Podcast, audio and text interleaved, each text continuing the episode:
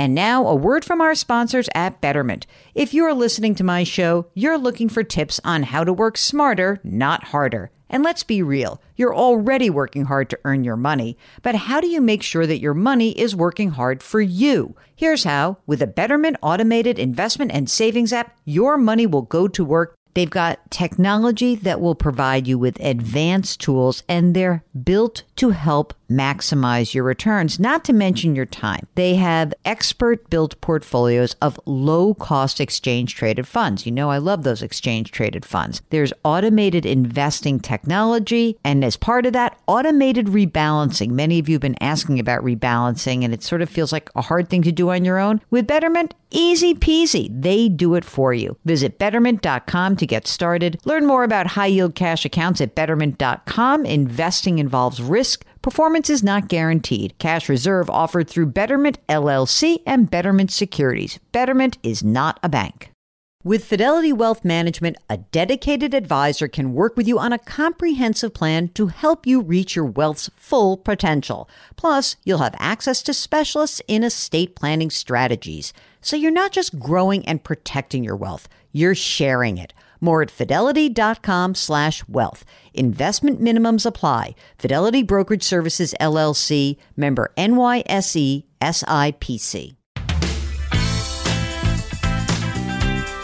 Welcome to the Jill on Money Show. It's Wednesday, February 15th, and we are here trying to help you answer financial questions, whatever they may be. Could be that uh, you've got a retirement question, education question, maybe you're trying to buy a house and mortgage rates are coming down a little bit. Um, not so much that you should get so excited, but whatever it is that you think is kind of cooking up there in your brains, we'd love to help you out. And here's how we help you out.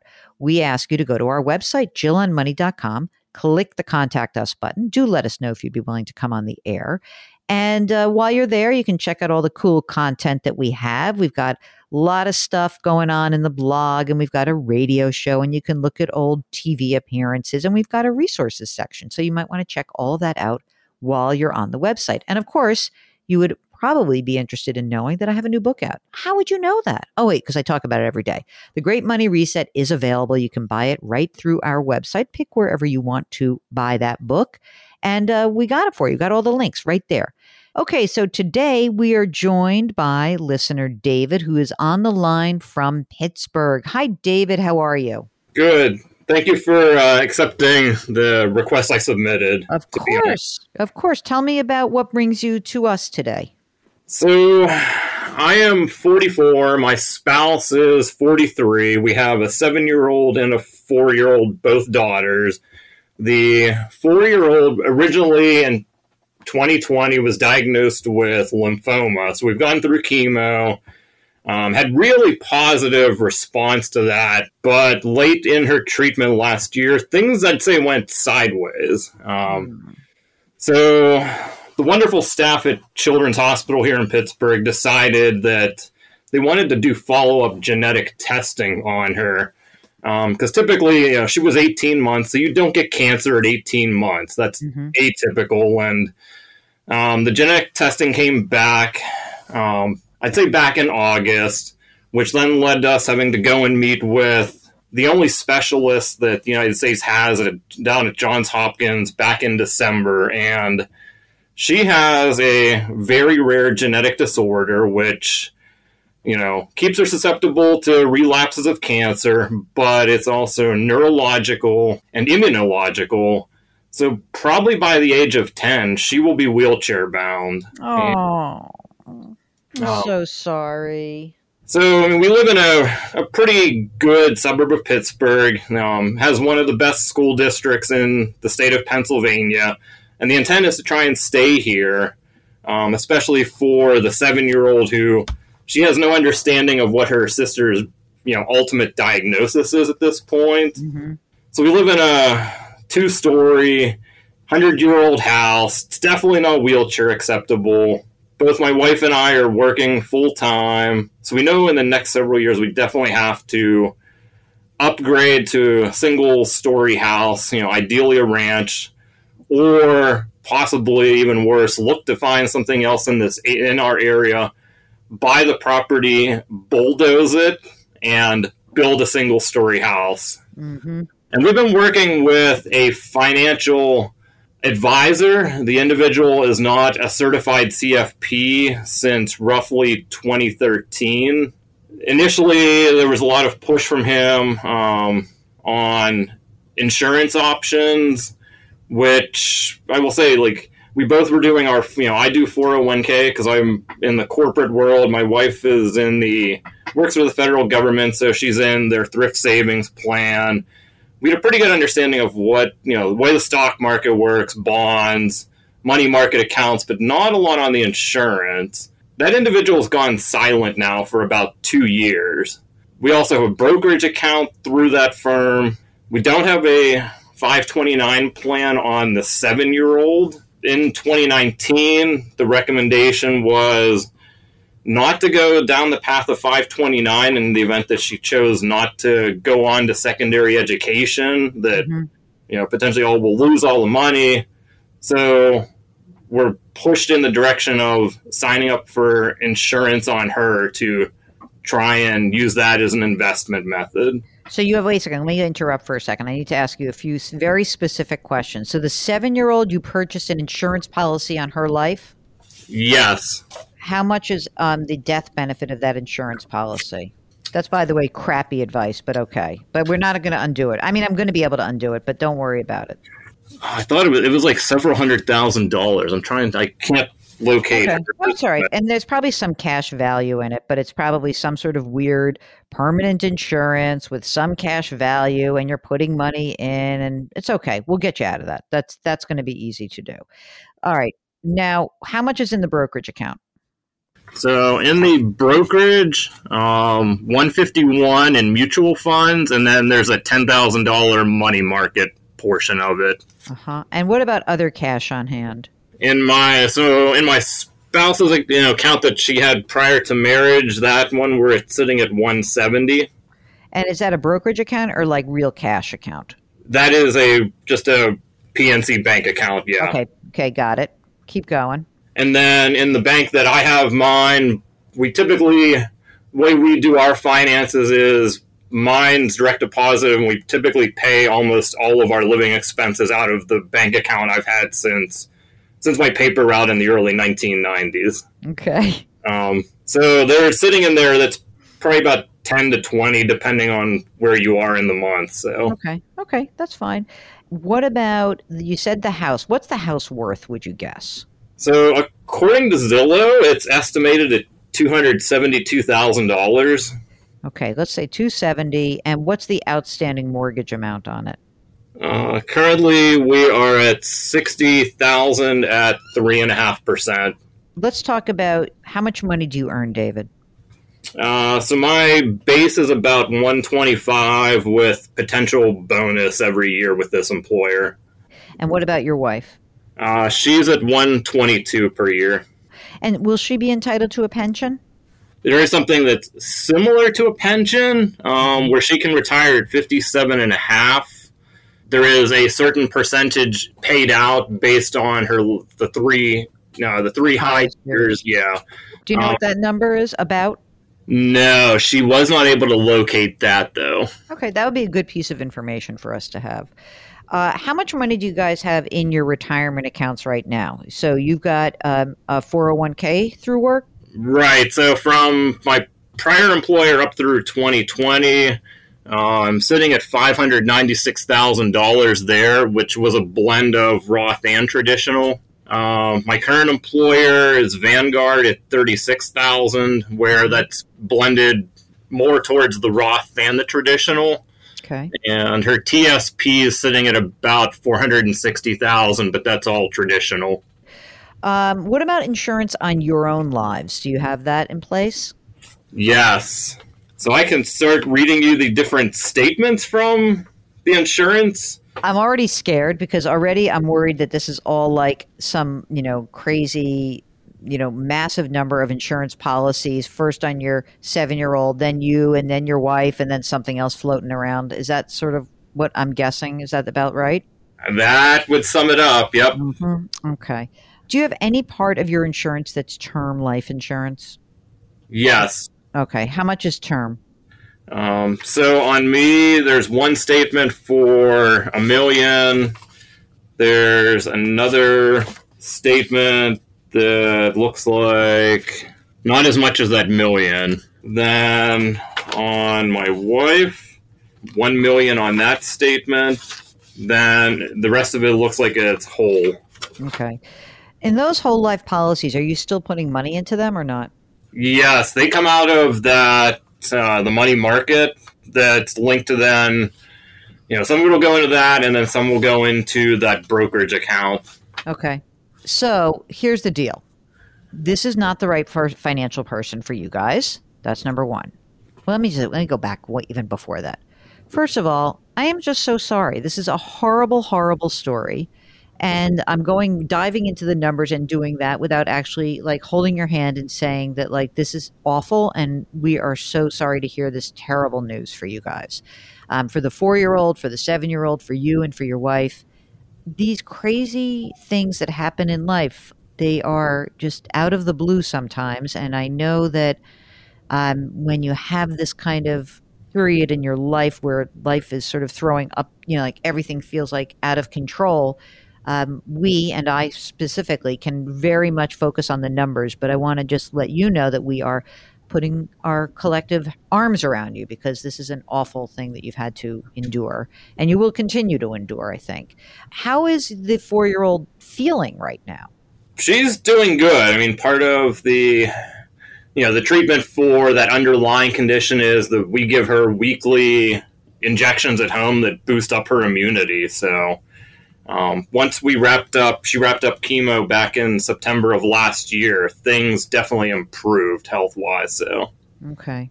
All right. Well, this sucks. So let's do some easy stuff out of the gate. You need a new advisor. Okay. You need somebody who can really work with you guys through some of this. I think that you should be able to do the things that you're hoping to do, you know, within the next few years, meaning I think that you should be able to sell the house. I think you should be able to move to a ranch. If you were to upgrade and you know, just give me like a throw a number out there what you think it would cost you to buy the home without building it because that's just a pain in the ass also. What do you think it would cost you? Probably 4 to 450 is what I'd guess in this neighborhood. Okay, okay got it. I mean, listen, you have a lot of equity in your house. So you can put the two 200 or $210,000 down and you'll finance the rest. You'll pro- and and I don't know if you should do this immediately because are, are things fine right now in terms of being in this house? Yeah, I mean that's the the downside is the doctors cannot they can't tell us if everything's really going to go south when she turns six, or maybe it'll be closer to 10. Um, okay. But you want to be prepared. So I think what should happen right now is I think that we want to stockpile cash. I mean, the 170 in your wife's bank account, fantastic. So here's what you're going to stop doing you're going to stop paying for any life insurance. Just stop. Uh, not your term. Your term is great, but that permanent insurance, both on your seven year old and you, for you and your wife, those whole life policies, stop putting money in there. That's an absolute no way, no how. How much money are you guys contributing into your current plans? Are you maxing out your current plans or are you putting less than the 22,500? Before they adjust, before the IRS made that adjustment, I was pretty close on mine. Okay. And I believe my I believe my spouse was she was pretty close to hers too, yeah. Okay. Well, I would I would think about two things. First, I would think about stockpiling cash because I think you're going to have this period of time, you know, obviously in the next five to seven years where, you know, I don't know, maybe one of you is going to have to stop working. Maybe one of you is going to have to go out on, on family leave. Maybe you're going to have to do different things. I think you need cash on hand.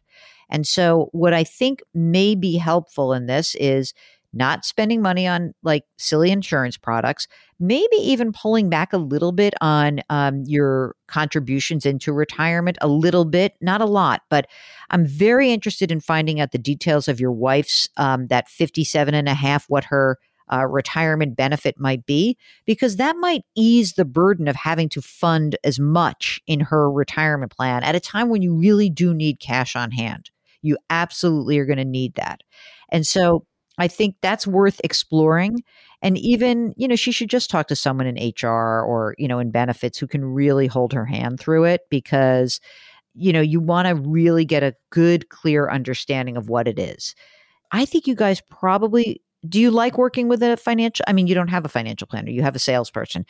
I think you might want to work with somebody who can really um, help you out a little bit. And I I have some ideas about who I want you to talk to. It's not someone in Pittsburgh. So sorry for all the people listening in Pittsburgh. I don't know anybody offhand, but I do know someone who I think would be an excellent person for you to talk to.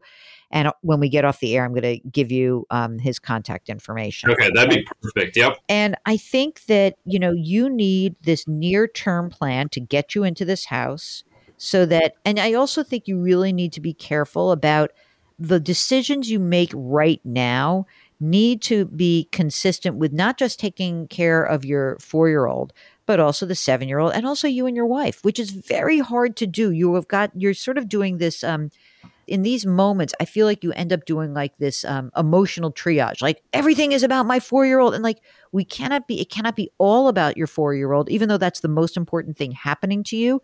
Because we need to make sure you guys are also secure on the um, whatever happens through this period. We really do.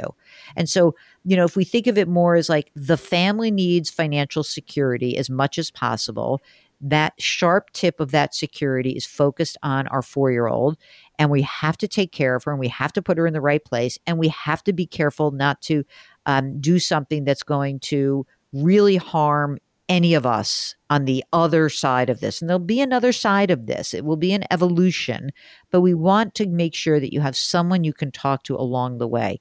The other thing I think you're going to need to do do you guys have estate documents in place?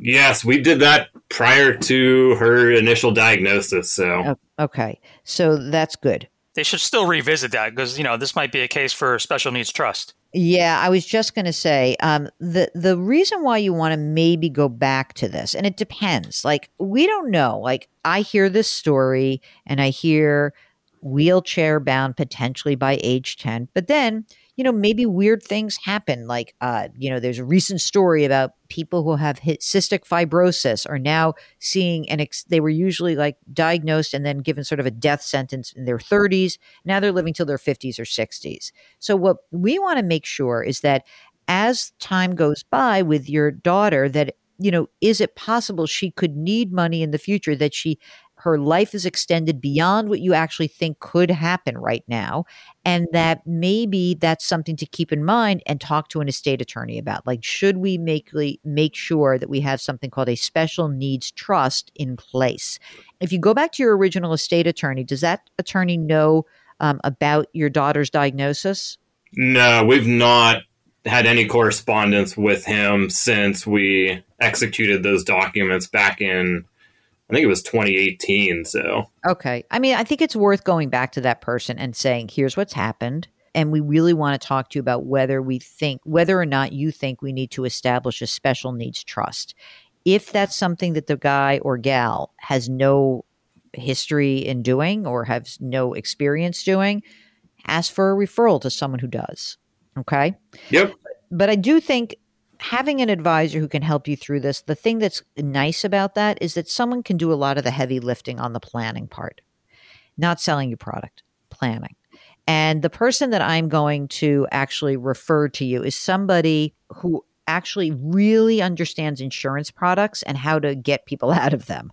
I think I'd rather have you talk to somebody who really understands the ins and outs of the insurance business so that you can extrapolate the most value from these policies that are in place without getting hammered with fees or taxes or anything like that. Okay. That sounds good. Ay vey, David.